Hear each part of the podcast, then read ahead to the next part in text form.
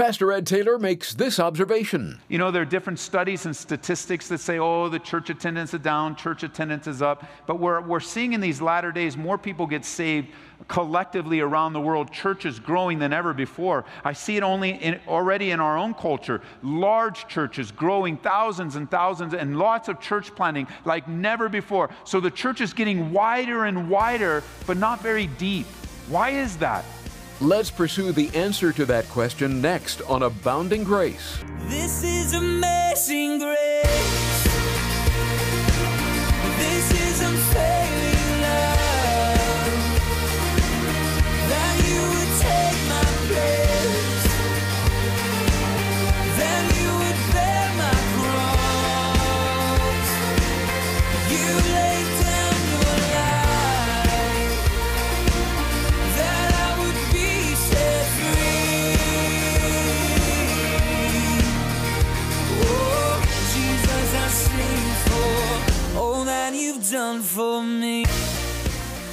Whether it's a teenager that's rebelling, someone who now attends church once or twice a year, or even a former pastor who's no longer walking the way they once did, backsliding is a common experience. And maybe that would describe where you're at today. I'm happy to say there is hope and a way out. And today on Abounding Grace, Pastor Ed Taylor will recall a church who had left their first love to show us all how we too can quit backsliding. Would you take your Bibles and open them to two places the book of Hebrews, chapter 2, and Revelation, chapter 2. The book of Hebrews, chapter 2, and Revelation, chapter 2, in a Bible study that I've entitled, How Do I Quit Backsliding? How do I quit backsliding? It could have easily been titled, How Do I Come Back from a Time of Backsliding? But how do I quit backsliding? Because if we've learned anything in the last few studies, it's the truth that anyone, anywhere can backslide. You can backslide, I can backslide, marriages can backslide, churches can backslide. We read in the scriptures that apostles can backslide, kings can backslide, pastors, leaders, anyone, anywhere can choose to turn away from the love of God. It doesn't happen overnight, but through small, slow, subtle decisions that the truth and the essence is of not doing what you're hearing. That's what we learn right here in Hebrews chapter 2, verse 1. Therefore, we must give the more earnest heed to the things that we have heard, lest we drift away. We need to do what we hear. And when we stop doing what we're hearing, the drifting away begins. Some listening right now might be in the middle of backsliding so miserable and frustrated? Because we learned, didn't we, that backsliding equals misery. And it's not getting you to the place where you thought it would get you. And it's not accomplishing any type of peace or hope or strength in your life. Maybe you're in the middle of backsliding and you want to come back. Today, I want to help you come back to your loving Heavenly Father. Today, we want to learn how to quit backsliding what that looks like in our lives. Because one thing is for sure Jesus is very interested in the affairs of his church, and what's going on in the body of Christ on the earth today. But remember this the church is not a building, the church is not this building. This building is simply concrete and drywall, and it's empty most of the week. This room right here is empty most of the week. It's dark, it's cooler, and, and it's, it's not alive like it is when you show up. Because the Bible teaches that buildings aren't churches, but you're the church, and I'm the church. So that this building comes alive when the church shows up. Now, I'm not opposed to the language. I mean, sure, some of you probably got up this morning and say, okay, it's time to go to church. I'm not opposed to the language because I think God understands what we mean. But it's important that we understand that you're the church. And that by you and me being the church, Jesus is very interested in your life. He's very interested in how you live your life. He's very interested in what direction your life takes. He doesn't want you just responding in cold religion, going through the motions of things you might have been taught, ritualistically coming to God on a regular basis, but rather, He wants us to cultivate our relationship with Him Like any relationships, time and testing, devotion and commitment. His heart truly is revealed to us in John chapter 15, where he wants that abiding relationship. He in us, and I, and we in him. And so, when things aren't right in our lives, in the life of our church, in the life of our church family collectively, we can expect Jesus to set things straight, which is what he does in Revelation. At the end of Revelation, or really in the beginning of Revelation, at the end of the Bible, Jesus writes seven small notes to seven different churches geographically. Uh, today, we might call it a post it note or a text message, but short and powerful messages that he has for the churches in these geographical locations. And for some of you, I want to remind you of this note to the church in Ephesus, but for many, you're going to hear it for the first time. There was a church in the city of Ephesus that was planted. For homework, you can read Acts chapter 18, 19, and 20. It was planted by Paul the Apostle on one of his missionary journeys. He came to a city, preached the gospel, lives were radically transformed, and he stuck around there for a few years to pour his life into them. And a church was birthed. And as they continued on with life, man, they were a great church. That they were doing great things. The gospel was sounding forth from this little church in Ephesus, which, by the way, you can visit Ephesus today. The ruins of Ephesus are still there in Turkey, and you can visit that today. Visit that today. But what you won't see is a strong, vibrant church there, unfortunately. Because you got a church that started out so strong.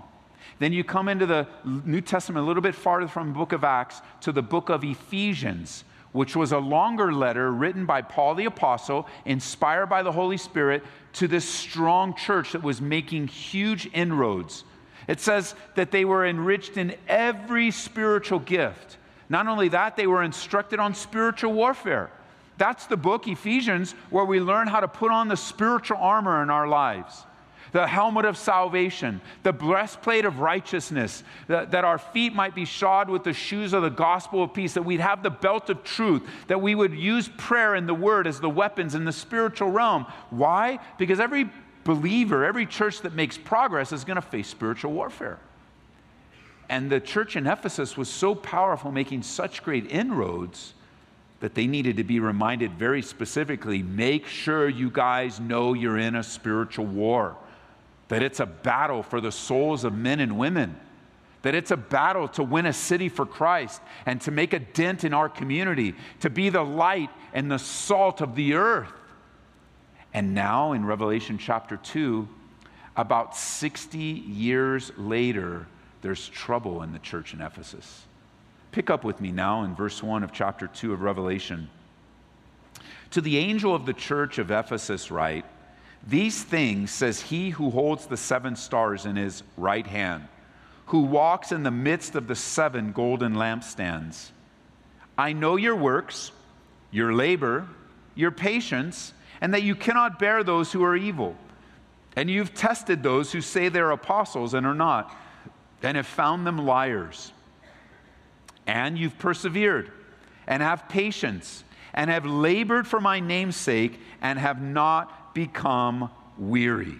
Now, let's pause there for a moment because if we were to receive a note from Jesus with these introductory remarks, we would be encouraged because he sees so much good in the church. They're making progress still, there are many good works coming from them.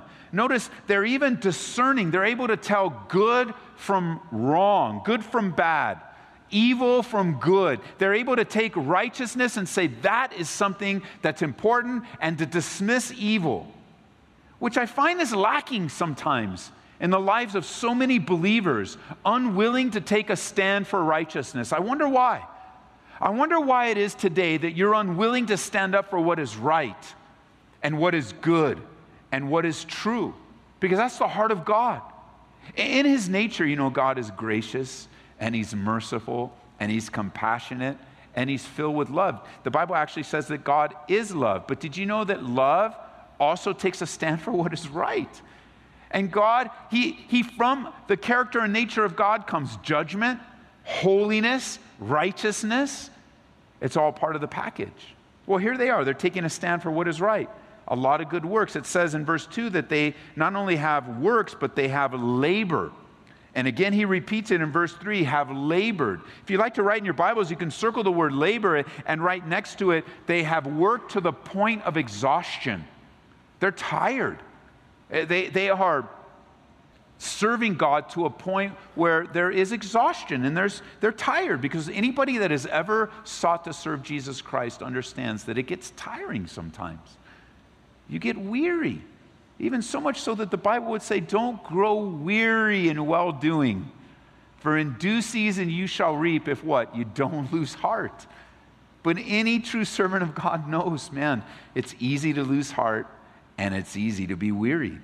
Well, not only that, but notice they have patience, it says in verse 2. And again in verse 3, they have persevered and have patience. They've been able to press on that word persevere literally means to bear up under the weight of a load.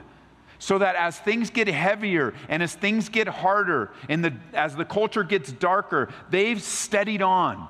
And what an important key for us to make progress in our spiritual lives, but to press on. As you grow and mature, as you step out in faith, as you make the decision to serve Jesus here, or share the gospel there, or sacrifice in an area of life unto the Lord, you're going to have to learn how to persevere. Or we might say it this way you're going to have to learn how not to quit, but to keep going, to take the next step, to know that what you're doing is vital and important to the heart of God. That's the church of Ephesus. So far, so good. I mean, this is the kind of letter that we want to receive. So far, so good. And then there's verse 4 a word you never really want to hear out of the mouth of Jesus.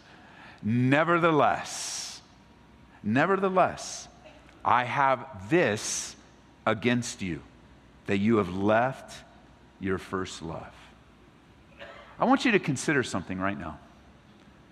Because we've learned in our last study that when Jesus declares the gospel message and he preaches a message of repentance, he says, you're either for me or against me. So, by the posture and position of your life, you can actually position your life against Jesus Christ. And how do you do that? By not being with him, not being for him. But this is a little different. This isn't the church of Ephesus against Jesus. No, rather, it's Jesus against the church. He says, I have this against you. This is not good. This is not healthy. This is not strong. You, you are making a grave error here. It's not going to end well. And I'm against this in your life. And you say, What is that? Well, in all their activity, they had left their first love.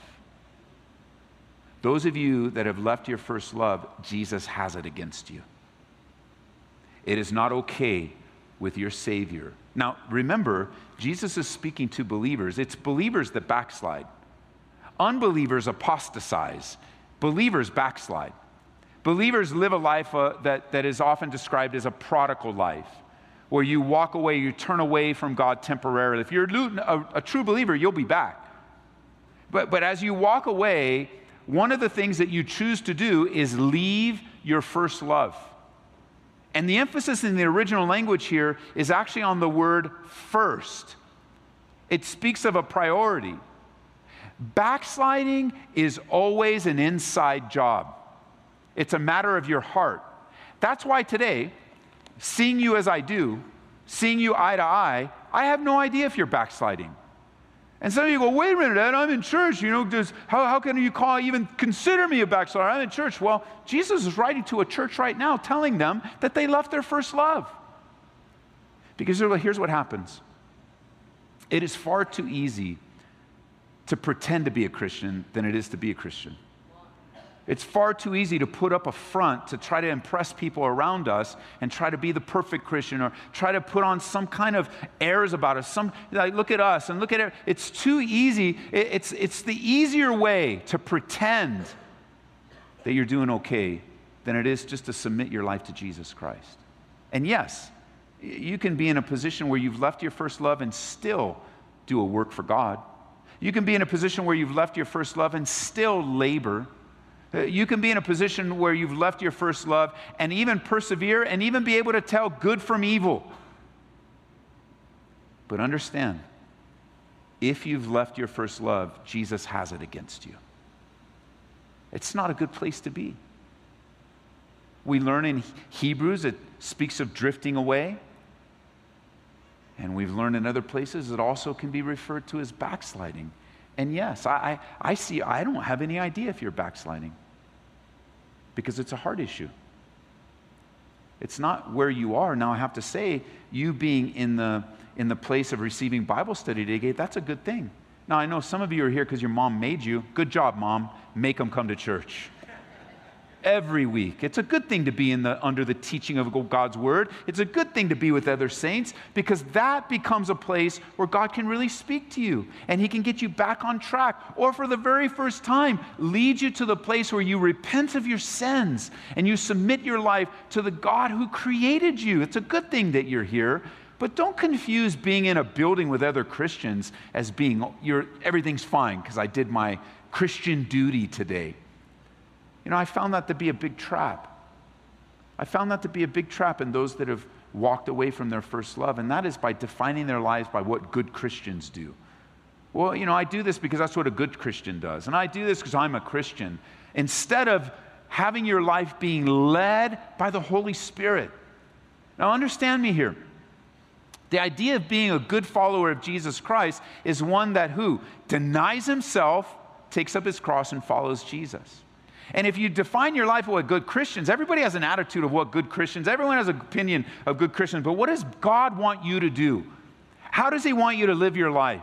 How often do you come to the Word of God to get direction from the God of the Word? How often are you allowing God to speak directly to your life? That you make decisions based on what the Word of God says, not the opinion of man, not what a good Christian might do, not what a Christian in Western culture would do, but what does God want you to do? And how does He want you to live your life? When's the last time you even asked Him when you had a decision to be made? When there was trouble with the kids? When you had the issue at work? When there's conflict with another person, believer or unbeliever? When's the last time you just asked, God, what do you want me to do? How do you want me to handle this? What is your heart on the matter? What's going to most reflect your character and nature in this situation? How do you want to use me? And how do you want to use this situation in order to change me that I might be more like Jesus Christ in my life?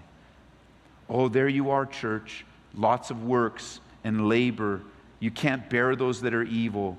You test those that say they're apostles. You've bared up under the weight and the pressure. You have patience. You've been laboring for my name's sake, and you haven't become weary. Nevertheless, I have this against you. I want you to notice that in verse 4 that they left their first love. They didn't lose it, they left it. Slowly but surely, day by day, week by week, you find yourself slipping away from your first love. It wasn't their love for each other, it wasn't even love for family. It was their love for Jesus Christ that began to suffer. And over a period of time, that simple love, that pure devotion eroded and became cold, stale, and lifeless. Sure, they were full of all the emotions, all the motions, that, but they weren't connected to Jesus. Yeah, they, they did all the right things, if you will. They worked really hard. And yet Jesus had this against them, and it's so common that it's sad. That we have to, we have to find ourselves in a place of being active and yet not connected to Jesus through the actions. Too many are leaving their first love. You know, what is their first love? How would you define first love? I think it's best to, to go back to the time as a new believer or a newer believer, where everything was fresh and new, and you didn't really know anything. Maybe back to the days where you couldn't find a book of the Bible. Uh, back to the days when you, when you heard a Bible study, you actually did it that same day. Where, you just sensed that God was saying, I want to touch this in your life, and I want this over here. And this was, and you began to have a growing, abiding relationship with God you know, I couldn't help but think of my own life as I began to think back on the new believer time in my life and how important it was to me to whatever the Bible said I wanted to, to be done in my life. I wanted to be the kind of husband that God wanted me to be. I wanted to be the kind of dad that God wanted me. I wanted to be a son and a better, I wanted every facet of my life to undergo radical spiritual surgery so that I would be the person that would walk in unity with God. So I'd find myself at every Bible study that was possible. Back in the day, we would devour Bible studies on something called cassette tapes. You remember those? Cassette tapes. And we'd even have to take it out and flip it over so we could hear the other side. And I was so hungry to learn what does God say? Oh, I didn't know that. Wow, that's amazing. And I had this, this desire and zeal. Remember, it was to the church, another church right here in Revelation, the church of Laodicea, that Jesus said something like this I wish that you were hot or cold, but you're lukewarm. So I'll spit you out of my mouth. Imagine having not only Jesus against you, but to expel you violently in this relationship that you once had. When you compare hot, that would be really what Jesus is speaking of here that first love, that the hotness and the, the burning love that you had for him. Of course, cold would be completely against him, and lukewarm is just horrible. You just, you're not either or. You're just letting all kinds of stuff happen in your life, and you're really not taking a stand for anything. It took just 60 years. Just 60 short years for a church that flipped their city upside down, or right side up, if you will, to get a note from Jesus warning them it's almost done, folks. It's almost done. I see that in the broader sense of the Church of Jesus Christ today, of which we're a part of. You know, there are different studies and statistics that say, oh, the church attendance is down, church attendance is up. But we're, we're seeing in these latter days more people get saved collectively around the world. Churches growing than ever before. I see it only in, already in our own culture. Large churches growing thousands and thousands and lots of church planting like never before. So the church is getting wider and wider, but not very deep. Why is that? Why are more people going to church? Why are more people raising their kid? Why are more people claiming the name of? Why is it that more people in our culture seem to be joining a church somewhere, but our culture remains unaffected? How, how is it? Well, there's a couple thoughts. Number one, I think that there's a lot of people that profess Jesus Christ, but are simply not born again.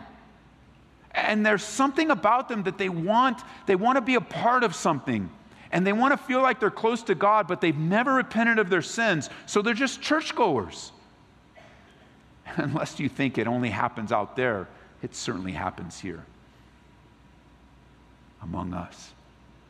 This isn't about them compared to us, it's about us, the larger body of Christ. You know, the culture is not being affected because there's just a lot of professing believers just play acting. But secondly, the church is filled with backsliders. The church is filled with people that have left their first love. Sadly, the church is getting wider, but not as deep as it should be. Pastor Ed Taylor just posed two possible reasons for that here on Abounding Grace. It's one part of a series Ed gave not long ago at Calvary Aurora on backsliding. All four studies in the series are available as a CD set. Request that by calling us toll free at 877 30 GRACE. It's just $8 for the entire series. That's 877 304 7223. Another option is to go to calvaryaurora.org, where we house Ed's teachings. And we have a couple of apps that we'd like to recommend that are free and available on all platforms. Search for Calvary Aurora and the Grace FM Colorado apps. You'll be able to access Pastor Ed's teachings there. At Abounding Grace, we're committed to delivering God's Word to stations like this every day. But we can't do it alone. We're very thankful for the listeners that come alongside us. And if you'd like to help us reach people with the love and truth of Christ, please visit calvaryaurora.org or call 877 30 GRACE. And as you give $25 or more today, we'll say thanks by sending you The Holy Land Key by Ray Bentley. It's an eye opener to some little known aspects of prophecy. You'll learn about God's master plan revealed in the seven feasts of the Lord, the significant prophetic patterns discovered in the lunar cycle, and receive glimpses of God's future kingdom as revealed in the stories of people in Scripture. Ask for a copy of The Holy Land Key Unlocking End Times Prophecy Through the Lives of God's People in Israel as you call 877 30 GRACE or turn to calvaryaurora.org on the web. How do I quit backsliding? That continues to be the question. We'll pursue the answer to it next time on Abounding Grace with Pastor Ed Taylor. This is amazing grace.